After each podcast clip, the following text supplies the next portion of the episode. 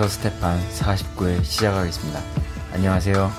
예, 안녕하세요. 네, 안녕하세요. 안녕하세요. 네. 소장님, 열흘간이나 단식을 하셨는데, 몸은 괜찮으신지요? 예, 괜찮습니다. 예, 그럼 관례대로 코리아 반도의 전반적인 정세 진단부터 부탁드리겠습니다. 예, 여러 번 말씀드렸습니다만은 상반기는 항쟁 정세 속에 전쟁 정세가 있다. 항쟁 정세는 남코리아하고 전쟁 정세는 전체 코리아, 코리아 반도죠. 예. 어, 코리아 차원에서는 아, 역시 또 늘 말씀드립니다만은 북이 조국 통일 대전과 반미 대결전 이렇게 정확한 개념으로 공언하고 있습니다. 조국 통일 대전을 위해서는 서해오도 점령이라고 하는 국부전이 가능성이 높고요. 반미 대결전을 위해서는 은하구호 발사와 제4차 핵시험이 확실시되고 있습니다. 예, 전자든 후자든 북이 아, 그만한 명분을 축적하면서 강공 드라이브를 걸고 있는데요. 최근에 다소 이완됐습니다만은 그것은 4월 9일 최고인민회의 행사와 4월 15일 태양절 때문으로 보면 되겠습니다.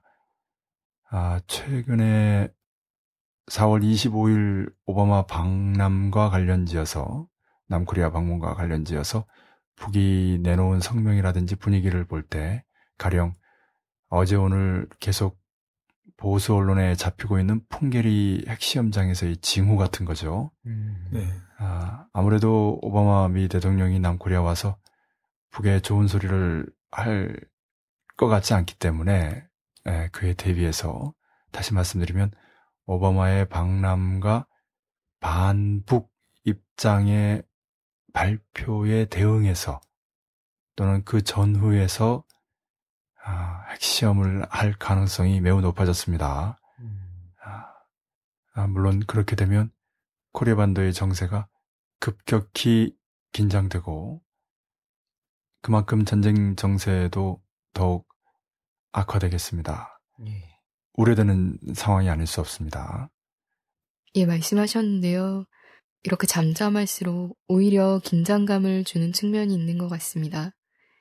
김정일 최고사령관 추대 기념일을 맞아 지난해 12월 24일 김정은 제1위원장이 했던 말이 전쟁은 언제 한다고 광고를 내지 않는다 이런 말을 한 적이 있었는데요.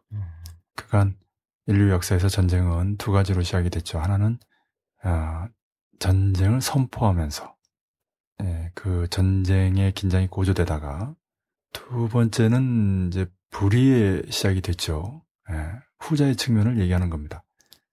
근데 사실 전쟁은 뭐 예고하지 않는다, 광고하지 않는다. 이것은 상식적인 얘기입니다. 근데 그런 상식적인 얘기를 했을 때는 이유가 있는 거죠. 네. 올 상반기는 작년 상반기와 다르게 아, 정말 전쟁이 일어날까? 라고 하는 의구심은 많이 줄었습니다. 에, 상대적으로 북이 긴장을 이완시키는 조치들을 많이 취했기 때문이죠. 국방위 중대제한이라든지, 에, 북남, 남북 고위급 접촉이라든지 이상가족 상봉이라든지, 그 이후에도 표현에서 작년과 다르게 상당히 세련되고 부드러운 표현들을 쓰고 있죠. 네. 아, 국 제연대 또는 국제여론전선을 의식한 부분이 아닌가. 그만큼 전쟁의 명분을 축적하기 위함이 아닌가라는 추측인데요. 에, 그런 측면의 에, 언급인 것 같습니다. 네. 예. 지난 한 주는 세월호 사건이 초점이었습니다. 정말 가슴 아픈 사건이고 또 답답한 사건이 아닐 수 없습니다. 예, 정말 가슴 아픈 사건인데요. 세월호 사건으로 온 나라가 슬픔에 잠겼습니다. 오늘이 벌써 7일째인데요. 정말 답답한 것은 살릴 수 있는 사람들을 때를 놓쳐서 구조하지 못하는 건 아닌가 하는 것입니다.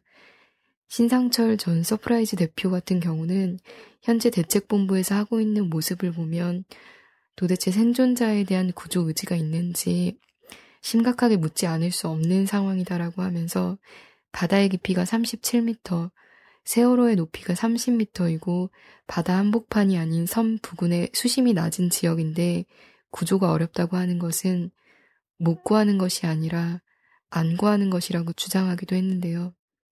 언론에서 발표된 보도만 보더라도 우선 아직도 정확한 피해 규모를 파악하지 못하고 있습니다. 탑승객 수와 희생자, 구조자 수를 계속 번복하고 있고요. 컨트롤 타워 주체가 해양수산부에서 안전행정부, 총리 산하로 바꾸면서 우왕좌왕했습니다. 또 중대본과 현장 사이에 정보가 엇갈려 혼선을 빚기도 했고요. 심지어 학생 전원 구조라는 오보가 나가기도 했습니다. 정부가 현장 상황을 실종자 가족들에게 일부 숨긴 사실도 확인됐고요. 사고가 나고 박 대통령이 빨간 구명조끼를 입은 학생들을 왜 그리도 못 찾냐라는 망언을 하기도 했습니다. 현장에 있던 한 기자는 17일 박 대통령의 방문으로 3시간 동안 수색이 중단되고 모든 인원이 의전에 동원됐다고 지적했습니다. 또 사고 상황실 앞에서 안전행정부 국장이 기념 촬영을 하다가 해임되는 일도 있었습니다. 박근혜 정부는 안전을 강조한다고 하면서 행정안전부를 안전행정부로 현판을 교체하고 로고를 바꾸는데 6천만 원이 들었다고 하는데요. 달라진 것은 이름뿐이고 실제 안전이 강화된 것은 아니었습니다. 또 풀리지 않는 의문점들이 많이 제기되고 있는데요. 우선 사고 원인이 정확하게 밝혀지지 않고 있고요. 구조 요청을 처음 한 것이 8시 58분이 아니라 7시 20분경이라고 실제 TV 뉴스에서 그런 멘트가 나갔는데 이후에 이 뉴스가 다시 보기에서 중단됐다고 합니다. 또 어떤 구조된 분이 방송에 나와서 사고 나서 거의 1시간 반 정도 되는 시간 동안 배한 척 구하러 오지 않았다라고 하기도 했고요. 연합뉴스 보도에서도 침몰 사고 발생 시각과 신고 시각 사이에 1시간 이상 격차가 있다는 주장도 나오고 있습니다. 세월호가 최초 신고 1시간여 전부터 사고 해역에 서 있었다는 목격담도 나오고 있고요. 사고 해역에서 배를 본 것이 7시에서 7시 30분쯤이었다라고 하는 목격자가 있습니다. 그러나 해경에서는 최초 구조 신고가 접수된 것이 오전 8시 58분이라고 밝히고 있고요. 안산 단원고 비상 상황 게시판에는 8시 10분부터 배와 연락이 안 됐다는 기록이 있습니다. 8시 10분부터 8시 50여 분까지 세월호가 왜 그 시간 동안 통신을 꺼놓고 있었는지가 의문인데요. 또 세월호는 오전 8시 48분경 진도군 병풍도 북동쪽 해상에서 갑자기 남서쪽으로 110도가량 뱃머리를 급선회했는데요. 그렇게 필사적으로 급하게 많이 꺾어야 하는 이유가 무엇인지 의문을 제기했습니다. 뱃머리를 급하게 돌린 이유는 아직도 밝혀지지 않았는데요. 이런 일은 매우 드문 일이라고 합니다. 한편 북에서도 18일 조선중앙통신을 통해 세월호 침몰 사고를 보도하면서 애도의 뜻을 표하며 실종자 가족들이 품었을 슬픔과 분노가 얼마나 깊은지 남조선 정부 당국은 깊이 새겨야 한다고 지적했습니다. 저도 이야기 좀 하겠습니다.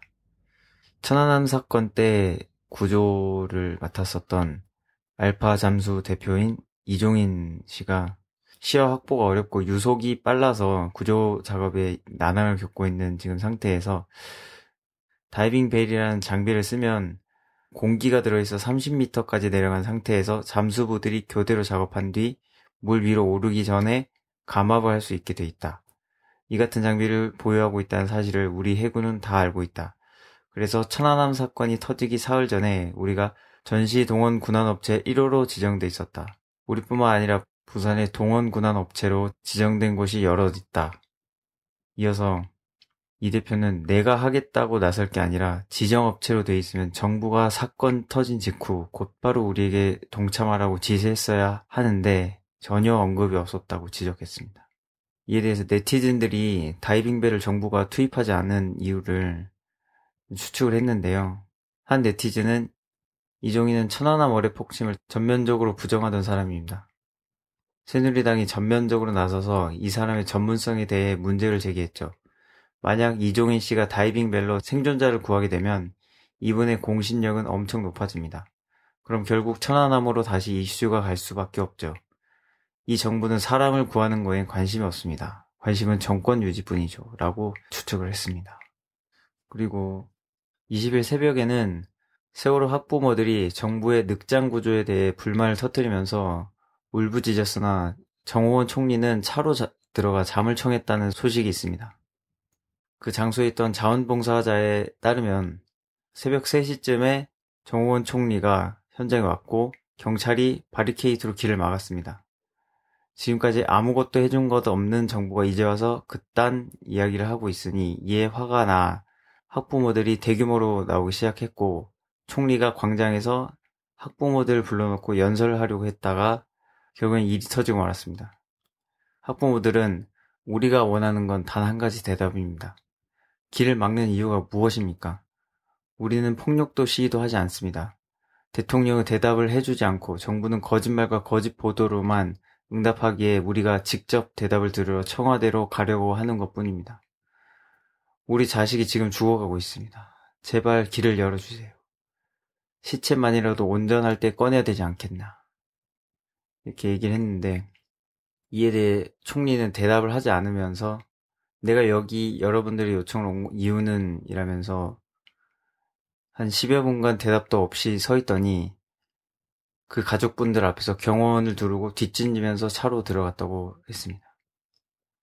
정 총리는 차 안에 들어가서 팔짱을 끼고 피해 학부모들을 정면으로 쳐다보고 곧이어 잠이 들었고 끌어내 하고 외치는 경찰에 사람들이 끌려 나왔고 이후 정 총리는 3시간 동안 잠이 들었습니다. 결국 분노한 학부모들이 3시간가량 걸어서 진도대교까지 이동하다가 출동한 300여 명의 경찰과 몸싸움을 벌이다가 결국 해산한 사건도 있었습니다. 예, 여기에 새누리당 서울시장 예비 후보인 정몽준 의원의 아들인 정예선 씨가 21일 박근혜 대통령의 세월호 침몰 사고 현장 방문을 비난한 여론을 거론하면서 국민이 미개하니까 국가도 미개한 것 아니냐라는 글을 SNS에 올려 논란이 일자 정몽준 서울시장 예비 후보는 자신의 아들을 잘못 가르쳐 죄송하다고 사과했습니다. 이에 대해 네티즌들은 내가 보기엔 자기 아버지가 자꾸 가망도 없는데 대통령 하겠다, 시장 하겠다 나서면서 돈만 쓰고 다니니 아예 가문의 재산을 보호하기 위해 아버지의 정치 생명을 끊어버리기로 아버지 모르는 가족회의에서 결정이 났고 막내 아들이 그 총대를 맨 거라고 본다. 뭐 이런 조소 섞인 이야기도 하고요. 또 역사학자 전 우용 씨는 트위터에 정몽준 의원이 아들 잘못 가르쳤다며 사과했네요. 의원님의 가르침 때문이 아니라는 거 잘 압니다. 가정 환경, 친구 관계, 주변 사람들의 대우 등이 만들어낸 특권층 특유의 성향이 드러난 것 뿐이겠죠. 그런 건 가르친다고 달라지지 않습니다. 라고 일갈했습니다. 예, 또, 이번 사건에 대해서 정부의 비판 여론을 잠재우기 위한 그런 움직임도 있었는데요. 어떤 것이냐면, 인터넷에 사고는 회사가 되고, 도망은 선장이 가고, 웅변은 제3자가 하는데 욕은 왜 대통령이 먹죠? 엉뚱한데 탓하기 편한 세상입니다. 라는 글이 담긴 사진이 유포됐는데요. 이에 대해서 네티즌들이 분개하면서 이런 댓글들이 달렸습니다. 일은 국민이 하고 세금은 국민이 내고 투표도 국민이 하는데 왜 우리나라 최고 권력자는 대통령이죠?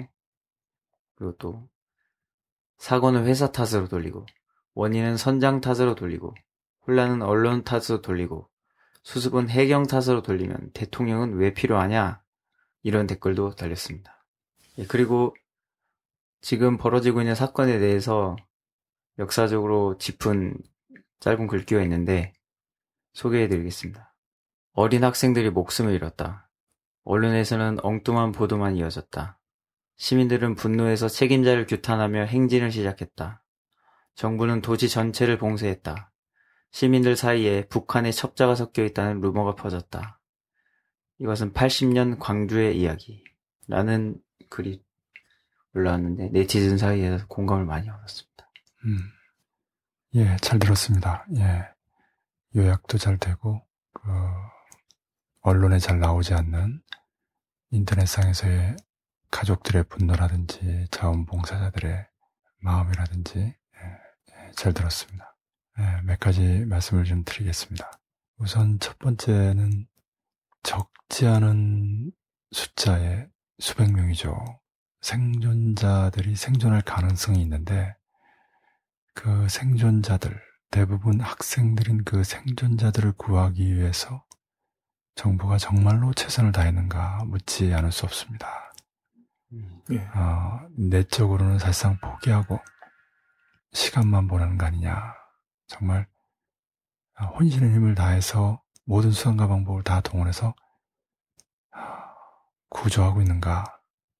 대통령이든 누구든 다 언론에 얼굴을 비치고 이미지적으로만 아, 이 문제를 대하는 건 아니냐. 곧 다가올 선거를 시켜서 플레이, 언론 플레이 하는 거 아니냐. 이런 지적이 있습니다. 과연 이런 지적에 정부가 온전히 답할 수 있는가? 저는 없다고 봅니다. 두 번째로 말씀드리고 싶은 것은 사고의 원인인데요. 원인과 관련해서 석연치 않은 부분이 너무 많다. 예. 사고 당시 항해사와 조타수의 예, 진술이 엇갈리는 것은 그렇다 치더라도요. 갑자기 백도를 회피 기동하는 보통 여객선으로는 있을 수 없는 일입니다. 음, 차라리 네. 갑자기 앞에 어떤 물체가 뭐 화물선이라든지 암초라든지 있다손 치더라도 정면으로 또 살짝 비껴서 받는 것이 피해를 최소화시키는 것이지 이런 식으로 거의 180도 회피 기동을 할 경우에는 오히려 큰 피해가 있을 수 있다는 것이 상식이거든요.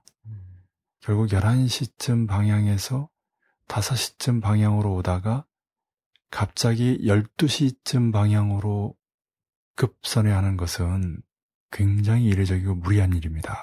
예. 아, 그렇기 때문에 과연 그 이유가 무엇인가, 무엇을 받기에 또는 어떤 어, 충격이 있었기에 그렇게 한 것이 아니냐. 그리고 그것은 지금과 같은 조건에서는 아, 감히 언론에 공개할 수 없는 그 무엇은 아닌가. 라는 추측이 가능한 거죠. 일각에서는 그래서 잠수함 충돌 설이 나오기도 합니다. 물론 이런 견해는 좀 조심해서 제기할 필요가 있죠. 아, 그럼에도 불구하고 당시 사회상에서 아, 미국과 남코리아의 합동 군사 연습이 벌어진 것은 사실입니다. 예. 사격 훈련도 있었고요. 그리고 일본에서도 그러고 우리나라에서도 마찬가지입니다. 남해와 서해에서 음, 여객선 또는 화물선이 잠수함과 충돌한 사례가 적지 않습니다. 음. 에, 그렇기 때문에 에, 이것을 그냥 서둘러 진화하는 차원만이 아니라 아, 좀 일정 기간 예의 주시하면서 지켜볼 필요가 있다 이렇게 말씀드릴 수 있고요. 또 그럼에도 불구하고 이 세월호가 가지고 있었던 많은 문제점들은 간과할 수 없을 것 같습니다. 예. 원 선장이 휴가 중에 2등 항해사가 선장 역할을 대신하면서 사고 당시에도 자리를 비우고 사실 그 지역이 매우 위험스러운 지역인데 음. 3등 항해사한테 모든 것을 맡겼다는 거 25살 충분한 경험을 갖고 있지 않은 사람에게 이 자체가 아, 위험스러운 일이죠. 예.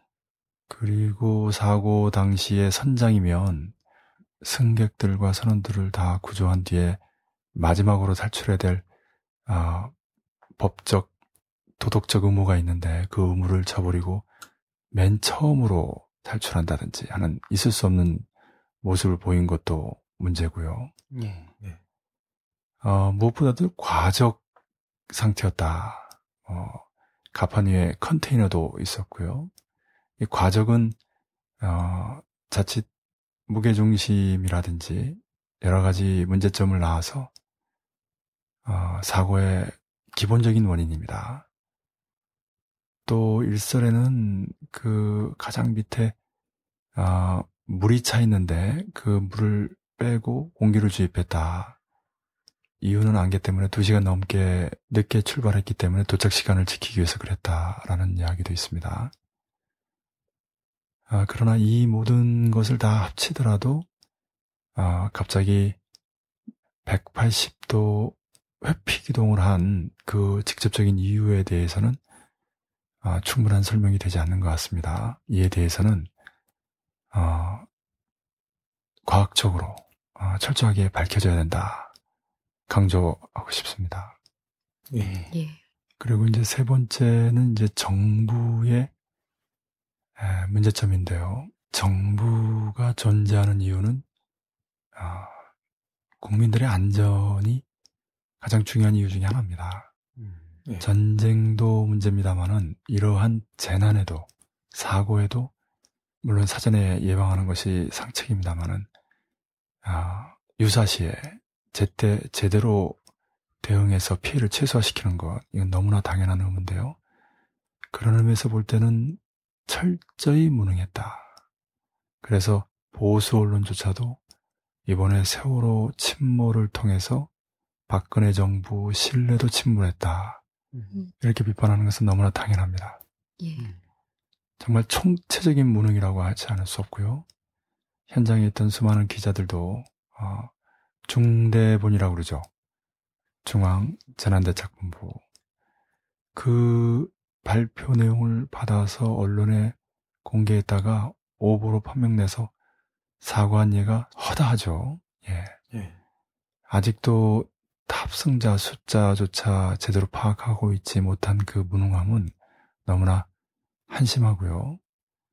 대통령이든 누구든 간에 정말 어, 구조에 도움을 주고 그 처절한 학부모들의 아, 심정을 진심으로 헤아리기보다는 책임을 피하고 언론 플레이하고 이미지를 좋게 하는데 다가오는 선거에서 이 세월호 사건이 재앙이 되지 않도록 축소시키는데 급급하지 않았나.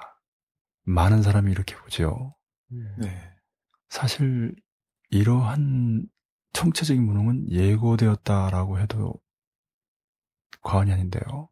과거 노무현 정권 때 전 정부적으로 해서 어, 이러한 사고 시에 대처할 수 있는 매뉴얼을 만들었습니다. 어느 부처가 주관하고 이럴 때는 어떻게 하고 그런데 그런 매뉴얼을 싹 무시한 것이 이명박 정부고요. 그것을 계승한 것이 박근혜 정부죠. 말만 안전과 행정의 숫자를 바꾸고 적지 않은 돈을 들여서 실질적인 조치는 취하지 않는 다시 말씀드리면 시스템과 제도와 질서가 가장 중요한데 이것은 전혀 개선되지 않고 오히려 악화시키면서 말로만 이미지로만 정치하는 것. 이것이 바로 정말 아, 있을 수 없는 이번의 재난을 일으킨 것이 아니냐. 그것을 조장하고 아, 증폭시킨 것이 아니냐 실제로 외국 언론들도 어, 정말 충격적으로 이 사건을 접하고 맹비난을 하고 있습니다. 예. 그런데 가장 심각한 것은 어제도 박근혜가 대통령으로서 한마디 한 것이 선장의 책임입니다. 아, 제도의 문제점을 개인의 문제점으로 치환하려는 거 아니냐. 아주 속이 보이는 아주 영악한 모습이다. 아, 이게 박근혜 개인의 생각이든 주변의 참모들의 조언을 따른 것이든 간에 이런 식으로는 이 문제를 해결할 수 없다. 에, 당장 아, 생존자를 구조하기 위해서 마지막 순간까지 최선을 다해야 될 뿐만 아니라 그냥 야 인양하자고 하면서 어, 그 인양에서 그 고철 덩어리 뭐 했을 거예요. 에, 지금 신랄 같은 희망이라고 하더라도 전문가들은 그렇게 엎어졌을 경우에는 아, 공기가 남아 있어서 생존 가능성이 있다는 아, 그런 견해도 있습니다. 네. 아, 그런 전문가들의 견해를 떠나서라도 최선을 다해야 되는데 실질적으로는 아, 정말 구조다운 구조, 실질적인 구조를 하고 있는가? 가령 박근혜 대통령이 왔다고 공무원들이 의전 때문에 3시간이나 손을 놓는다든지 이런 일들은 정말로 있을 수 없는 일이죠. 예. 아, 당시 또 박근혜의 그 사고에 대한 인식조차도 정말 한심했던 것이 한때 어, 인터넷상에서 정말 많은 사람들이 보면서 붕괴했던 거. 왜 그 구명조끼 입고 있는데 발견하지 못하냐고. 대부분의 생존자들이 바다에 떠 있는 줄 아는 거죠. 음. 예, 배 안에 갇혀 있는 것이 아니라 어, 대통령이 이런 조건이니까 그 기념 촬영이라는 사람들이 나타나질 않나 또 차 안에서 3시간이나 잠을 자는 예, 총리가 나타나지 않나 정말 절규하는 어, 생존자 가족들을 우롱하는 처석 아니냐. 오죽하면 청와대로 가자라고 했겠습니까? 예. 네. 그러니까 일종의 어, 지금 그 지역의 준계엄 상태를 걸어놓은 것이 과연 생존자 구출 또는 가족들의 마음을 조금이라도 헤아리는 조치가 되는 것인지 아니면은 하늘을 찌르는 음, 생존자 가족들의 분노와 절규를 아, 일반 대중들과 차단하기 위한 음. 아, 그런 조치인 것인지 아까 광주가 연상된다라고 얘기하는데 아, 그런 얘기가 나올 만합니다. 음. 심지어 일각에서는 아, 북소행설이다 이런 얘기도 나오고 있어요. 하여튼 무슨 일만 나오면 북과 연결 지으면서 그 책임을 피하려고 하는 반북 구구 세력들의 상투적인 그런 모습에 어, 더욱더 어, 생존자 가족들과 네티즌들이 격분하고 있죠. 음. 네. 그래서 여당에서조차 국가정보원의 댓글 부정선거라든지 유성 유가려 에, 고문 위조 날조 사건이라든지 이런 것들을 무사히 넘겼는데 세월호 사건으로 민중항쟁을 맞는 것이 아니냐라는 소리가 나오는 것도 무리가 아닙니다. 예. 네. 정말 그럴 만한 상황인 거죠. 원성이 하늘을 찌르는 예. 정부의 철저한 무능, 총체적인 무능에 또 박근혜라든지 정홍이라든지 어, 여당이라든지 어, 그 일선의 공무원들이 보이는 모습 속에서 아, 생존자 가족들의 아, 처참한 심정은 더욱더 극단화되는 것 같습니다. 네. 마지막으로 제가 꼭 언급하고 싶은 것은 과연 이 정도의 대응 능력을 가진 위기 관리 능력을 가진 박근혜 정부가 과연 코리아 반도에서 전쟁이 일어나면 어떻게 되겠는가? 한 척의 여객선이 수심도 얕고 해안에도 가까운 곳에 침몰했는데 아무런 손도 못 쓰면서 수백 명의 학생들의 생사조차 알지 못하는 이렇게 철저히 무능한 정부가 과연 코리아 반도에서 전대미문의 전쟁이 일어난다면 과연 어떤 모습일 것인지 정말 상상이 안 갑니다. 아, 그런 의미에서 그간 코리아 반도에서 전쟁 위험을 고조시킨 박근혜 정부의 어리석음에 대해서 정말 이제는 아, 논할 염두조차 나지 않는 아, 그런 아, 심정입니다. 음. 결론적으로 말씀드리고 싶은 것은 박근혜 정부는 절대로 태어나서는 안 될 정권이다. 실제로 아, 태어날 수 없는 정권인데 태어났고 그 뒤에 1년여 기간은 재앙이다. 우리가 이명박 정권 출범이 그리고 그 집권 기간이 재앙이라고 했는데 그것을 능가한다. 이 말씀 드리고 싶습니다. 예. 네. 예. 음. 지금 벌어진 철저히 인재인 세월호 사건은 박근혜 정부가 존재하는 한 얼마든지 재발된다. 그럴 수밖에 없다. 조건 자체가, 구조 자체, 제도 자체가 전혀 변하지 않았기 때문에, 전혀 변할 수 없기 때문에, 그리고 총체적이고 철저히 무능한 정권, 오직 이미지, 언론 플레이만 할 줄 아는 정권이 조금도 달라질 수 없기 때문에, 아, 그리고 상황은 군사적인, 외교적인 측면이든 경제적인 측면이든 무엇보다도 정책인 측면에서 조금도 나아질 수 없기 때문에 아, 그런 의미에서 아, 앞날이 예, 극히 우려스럽다. 적지 않은 사람들이 아마 같은 심정일 것입니다. 네. 예. 예, 잘 들었습니다. 한편 오바마 박람과 관련해 풍계리 핵시험장에서 핵시험 징후가 계속 잡히고 있습니다. 어떻게 봐야겠습니까? 22일 언론은 미남 정보당국이 북함경북도 길쭉은 풍계리 핵시험장에 가림막 설치 등 특이징으로 포착했다고 전했습니다. 또 풍계리 핵시험장 일대에 최근 차량 움직임도 늘어나고 일부 핵시험 관련 장비와 자재가 반입되는 움직임도 있었던 것으로 알려졌는데요. 오바마 박람에 맞춰 핵시험을 준비하는 건 아니냐는 보도가 있습니다.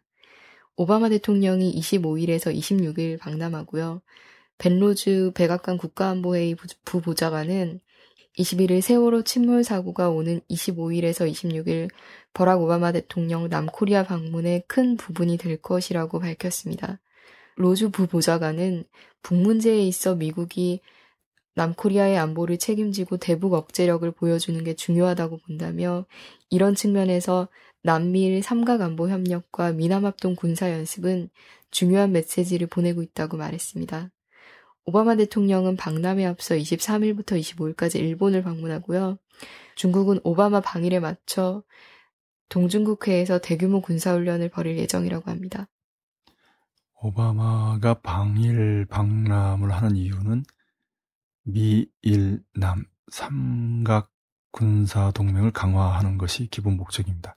예. 그리고 이것은 여기에 덧붙여서 호주와 뉴질랜드, 태국, 뭐 나아가 아, 지금 미군 기지를 건설하고 있는 미얀마라든지 필리핀이라든지 베트남은 조금 성격이 다릅니다만 베트남 캄남만까지 포함해서요.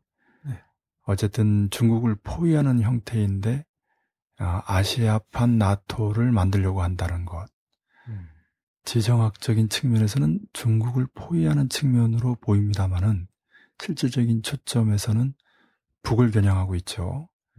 네. 왜냐하면 이 아시아판 나토의 핵심이 미, 일, 남 삼각 군사 동맹이고 이것은 철저하게 북을 겨냥한 것입니다. 아, 그래서 북 또한 북을 중심으로 하는 북중로 삼각 군사 동맹으로 맞서고 있고요. 이 군사 동맹은 과거 냉전 시기보다도 공고한 상태에 있습니다.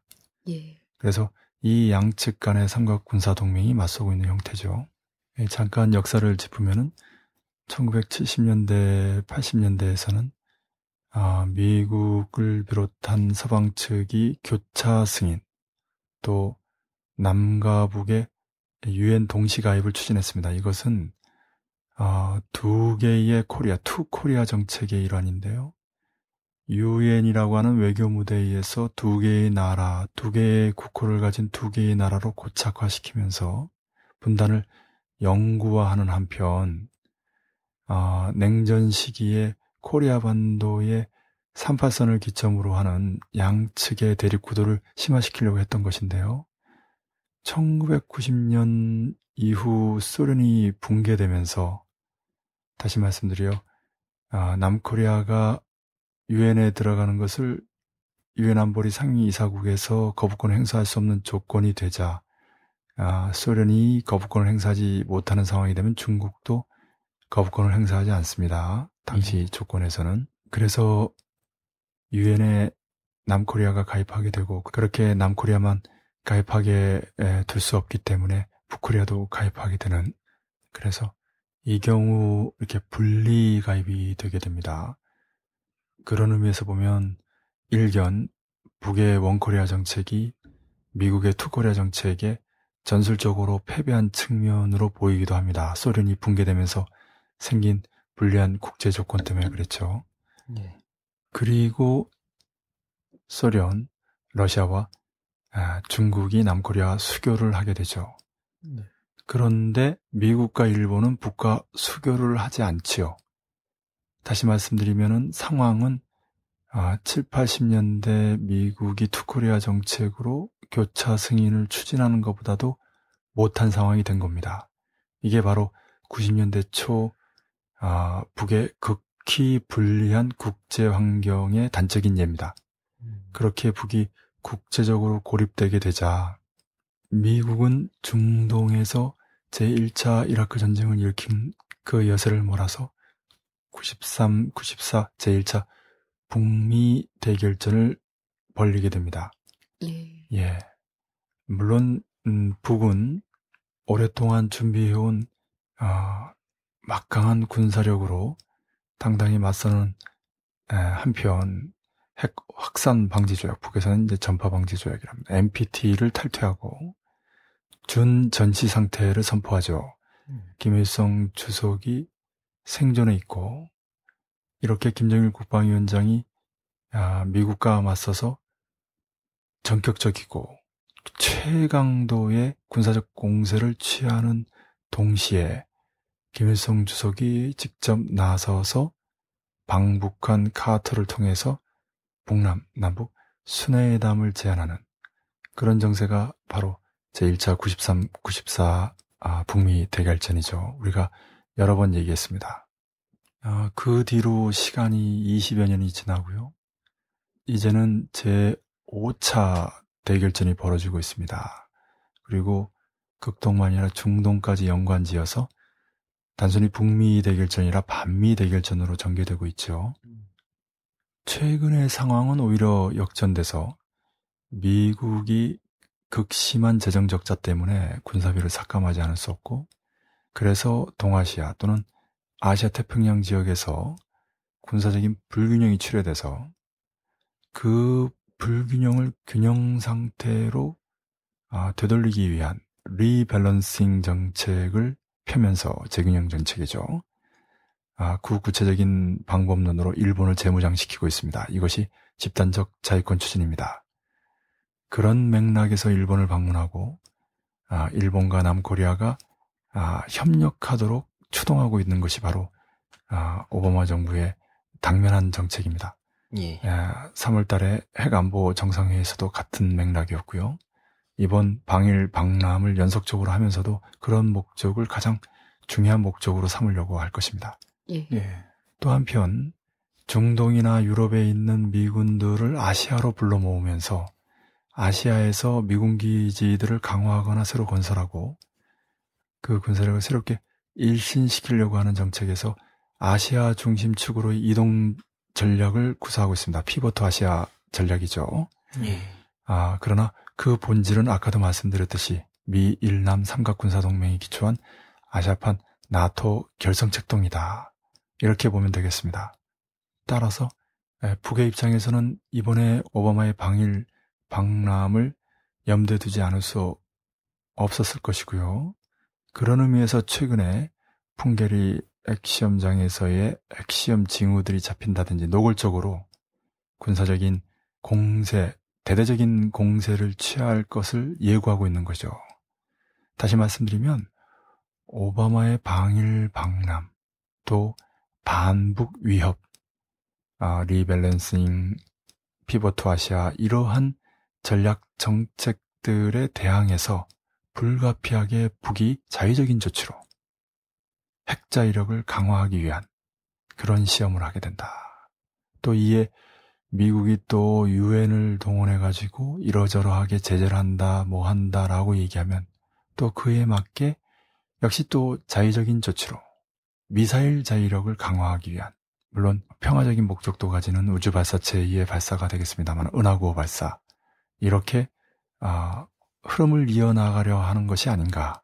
다시 말씀드리면 북이 먼저 공세를 취한다기보다는 미국이 일본, 남코리아, 남코리아, 일본과의 합동 군사 연습이나 이렇게 북을 적대시하는 정책들을 취하기 때문에 불가피하게 그에 맞대응해서 어, 취할 수밖에 없는 음.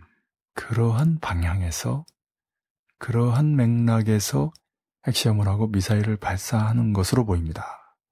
아, 다시 말씀드리면 아, 북은 에, 올해 특히 이 3, 4월 전쟁 정세 기간 안에 특히 3, 4월 집중적으로 군사적 긴장이 고조되는 아, 이른바 전쟁 정세 기간 중에 아, 매우 에, 국제 여론을 조심하면서 아, 명분을 철저하게 틀어주는 책임을 상대에게 넘기는 그런 측면에 매우 유의하고 있다.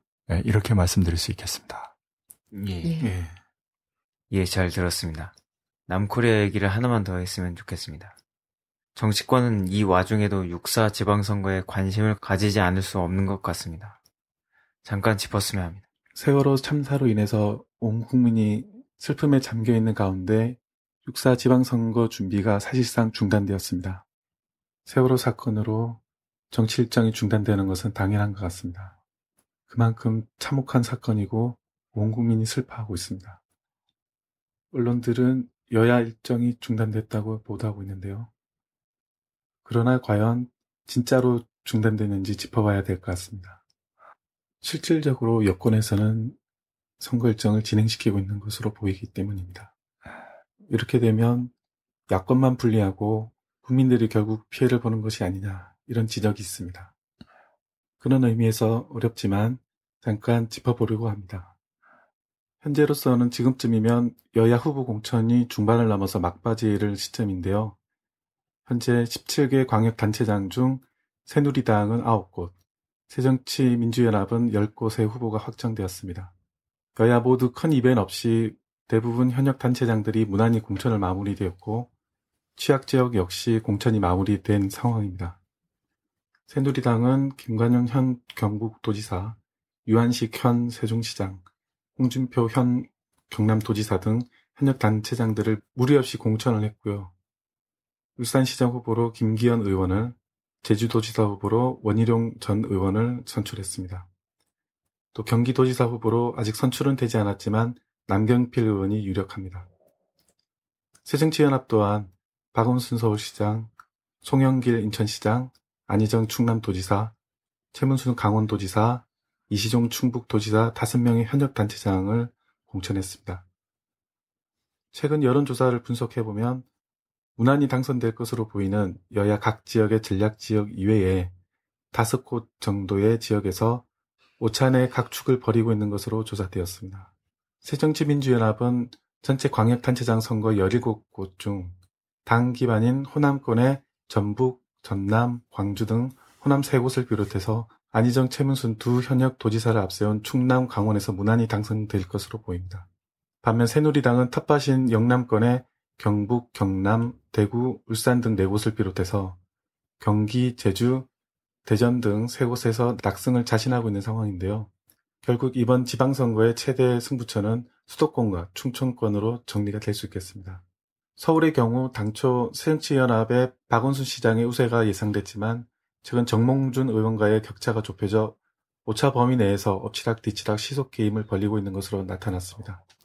어, 지난 1월 여론조사에는 박 시장이 정 의원을 20% 이상 격차를 유지했지만 최근 여론조사에 따르면 박 시장이 39%, 정 의원이 40.4%등 오차 범위 내에서 정 의원이 약간 앞서는 것으로 나타났습니다.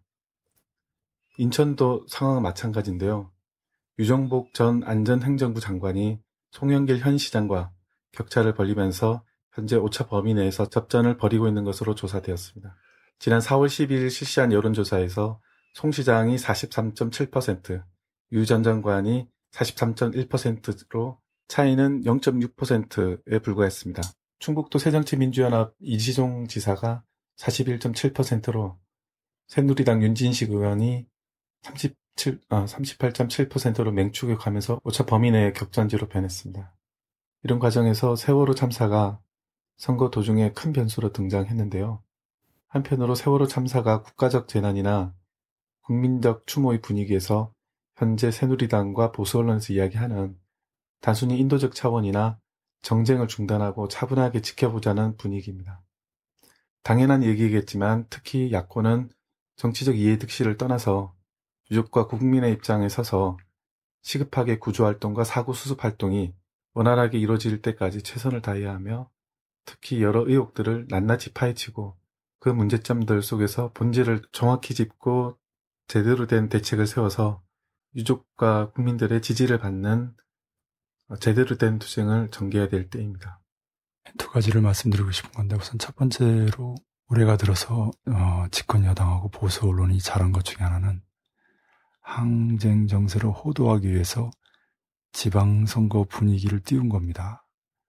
이렇게 선거라는 개량적인 국면으로 전환되면서 어, 개혁 정치 세력이 먼저 그렇게 전환되죠. 중간 세력들이 떨어져 나가죠.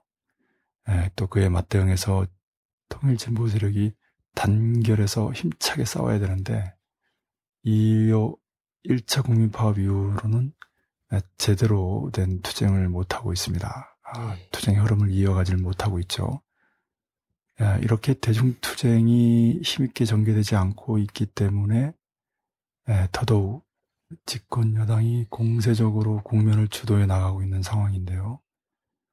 아, 여기에 이제 이 민주당과 안철수 신당 측이 통합해 새정치 민주연합을 출범시키는 과정에서 기초 무공천 논란이 아, 야당 측의 공백을 만들어 가지고 상대적으로 여당은 뭐 경선이다 또 보수 언론의 암묵적인 지지 이런 분위기를 타고 지지율이 고조될 때 아, 새정치 민주연합 측은 아, 그렇지 못한 측면이 있는 거죠. 이것이 바로 우세 지역이 접전 지역으로 어, 전환되는 에, 그런 원인 중의 하나가 아니겠는가.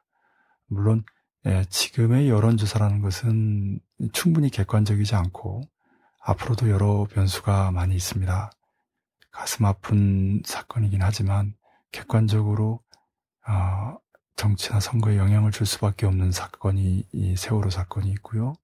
그리고 아, 북남, 남북 간의 중요한 변수로서 이른바 북변수가 있습니다.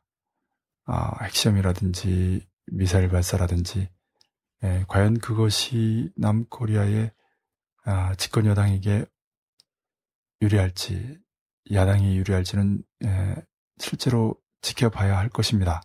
예. 예, 일반적인 차원하고는 다르기 때문이죠. 하나 주목되는 것은 아, 북이 명분을 취하는 측면도 있고 국제 여론을 의식하는 측면도 있지만은 남코리아의 항쟁 정세와 선거 국면을 감안하면서 매우 유연하게 에, 그 행보를 했다는 측면이 에, 주목이 좀 됩니다. 두 번째로 말씀드리고 싶은 것은 어, 세월호 사건의 여파로 정치 일정이 중단된 측면도 있습니다만은 집권 여당과 보수 여론이 그렇게 분위기를 몰아가는 측면도 있습니다. 음. 예. 생존자 가족을 비롯한 국민들의 가슴 아픈 정서를 반영하는 한편 마치 여야 간의 그냥 정쟁 다시 말씀드리면 이 집권 여당이 잘못해서 야당이 호되게 비판하는 당연한 그런 행위들을 단순히 정략적인 싸움에 불과한 것이다. 라면서 늘 중재자의 위치에 있고 제3자의 위치에 있으려고 하는 것이 박근혜의 전략 아닙니까? 예. 네. 에, 거기에 어, 지금 방금 들었습니다마는 전반적인 그 선거 준비 상황이라든지 그 이 전망이 야당에게 매우 불리합니다. 불리한 상황입니다. 앞으로 더욱 그럴 것입니다. 예. 아, 그런데 야당이 가지고 있는 가장 큰 무기인 집권 여당의 문제점을 비판할 수 있는 그런 수단들을 내려놓게 만드는 것이 모든 정쟁을 중단했다. 정치 일정을 중단했다라고 하는 보수 언론들의 여론몰이거든요. 예. 이 프레임을 돌파하지 않으면 현재 상태로 굳어질 뿐만 아니라 앞으로 더욱 불리해질 것이다. 그렇기 때문에 그 우려가 있습니다. 예.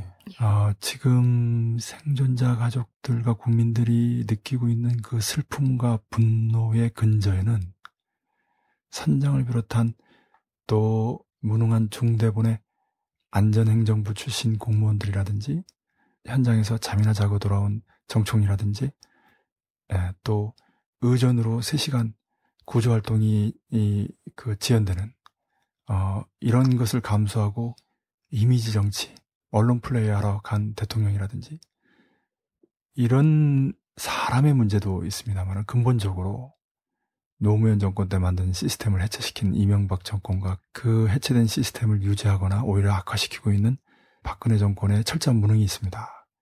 이러한 제도적인 측면에서 대안이 마련되지 않고 그리고 그러한 대안을 만들 주체로서의 아, 그런 의지와 능력을 가진 정권을 세우지 못한다면 이런 절대 있을 수 없는 그런 가슴 아픈 재난 사건이 얼마든지 반복된다는 것입니다. 예. 네, 그런 측면에서 볼 때도 어, 정부에 대한 제대로 된 비판과 또 제대로 된 정권을 세우기 위한 대한 정권을 세우기 위한 노력이 중단 없이 전개돼야 된다는 것이죠. 이 점을 놓치지 말아야 되겠습니다. 그런 의미에서 단순히 정략적인 차원이 아니라 이번에 세월호 사건과 같은 일이 다시는 발생하지 않도록 하고 그리고 아무리 희박한 가능성이라고 하더라도 단 한 명의 생존자라도 더 구할 수 있기 위해서 끝까지 최선을 다하는 노력. 아, 이두 가지 원칙에 반하는 박근혜 정부의 실책에 대해서는 엄중히 문책하고 반드시 이 심판해야 된다는 것 이런 측면을 강조하지 않을 수 없습니다. 예. 예. 그러니까 정쟁을 중단하자고 했는데 이 기간에 실제로 주남미군 방위 분담금 인상안을 통과시키고 철도 요금 인상안도 통과됐다고 합니다. 다시 말씀드리지만 모든 것이 중단됐다라는 보수 언론의 보도는 허위입니다. 절대 그렇지 않습니다. 아, 그렇기 때문에 지금이야말로 깨어 있어야 할 때다 이런 말씀드리고 싶고요. 예. 마지막으로 하나 덧붙이면 어, 현재 정세에서 자연스럽게 역할 분담이 된 것이 무엇이냐면 진보 세력은 대중투쟁을 전개하고 개혁 세력은 선거투쟁을 전개하는 물론 진보 정치 세력도 지방선거를 준비하고 기층의 개혁 세력도 어, 촛불 시위를 예, 진행합니다만은 대체적으로 보면 진보 세력은 어, 반 박근혜 대중투쟁을 전개하면서 그 최고 형태인 항쟁으로 추동해 간다면 어, 개혁 정치 세력은 지방선거에서 박근혜 정권의 정통성이 없는 측면과 그동안의 공약을 번복하고 정보원의 관건 부정 선거뿐만이 아니라 유성 유가려 고문 위조 날조 사건 그리고 내라는 뭐 조작이라든지 진보당 강제해산이라든지 이 땅의 민주주의를 말살하려고 하는 그런 파쇼적인 경향에 대해서 엄중히 심판하는 그리고 늘어나는 비정규직 농가 부채 신용불량자 자살 숫자의 경향이 말해주듯이 더 이상 그 나빠질 수 없는 민생 파탄의 상황에 대해서 어, 박근혜 정권의 책임을 묻는 단순한 중간 평가를 넘어서 정권 자체를 심판하는 그런 선거로 만들어 어, 나가야 하겠습니다. 그런 의미에서 대중투쟁과 선거투쟁의 결합이라고 하는 그런 원칙이 관철되어야 한다. 진보 세력은 진보 세력답게, 개혁 정치 세력은 개혁 정치 세력답게 자기 역할을 다할 때만이 현 정세를 박근혜 정권 퇴진의 항쟁 정세로, 어, 심판 정세로 만들어 나갈 수 있다는 것을 잊지 말아야 하겠습니다. 예. 예. 아, 그런 의미에서 지금이야말로 진보 세력은 그 어느 때보다도 단결과 연대의 기치를 들고 힘차게 앞으로 나아가야 한다. 다시 한번 진보 세력의 최대 무기는 단결과 연대라는 것을 명심해야 하겠습니다. 예. 예. 예. 말씀 잘 들었습니다. 코리아 반도에 마치 폭풍 전야의 긴장감이 감도는 와중에 절대 있어서는 안 되는 세월호 사건이 발생해 박근혜 정권의 위기감이 증폭되고 있습니다. 이럴 때일수록 진보개혁 세력이 더욱 단결하고 연대해서 남코리아의 민주주의와 코리아의 평화통일을 앞당기는 실천을 힘차게 벌여야 하겠습니다. 모두들 수고하셨습니다. 수고했습니다. 수고하셨습니다. 수고하셨습니다.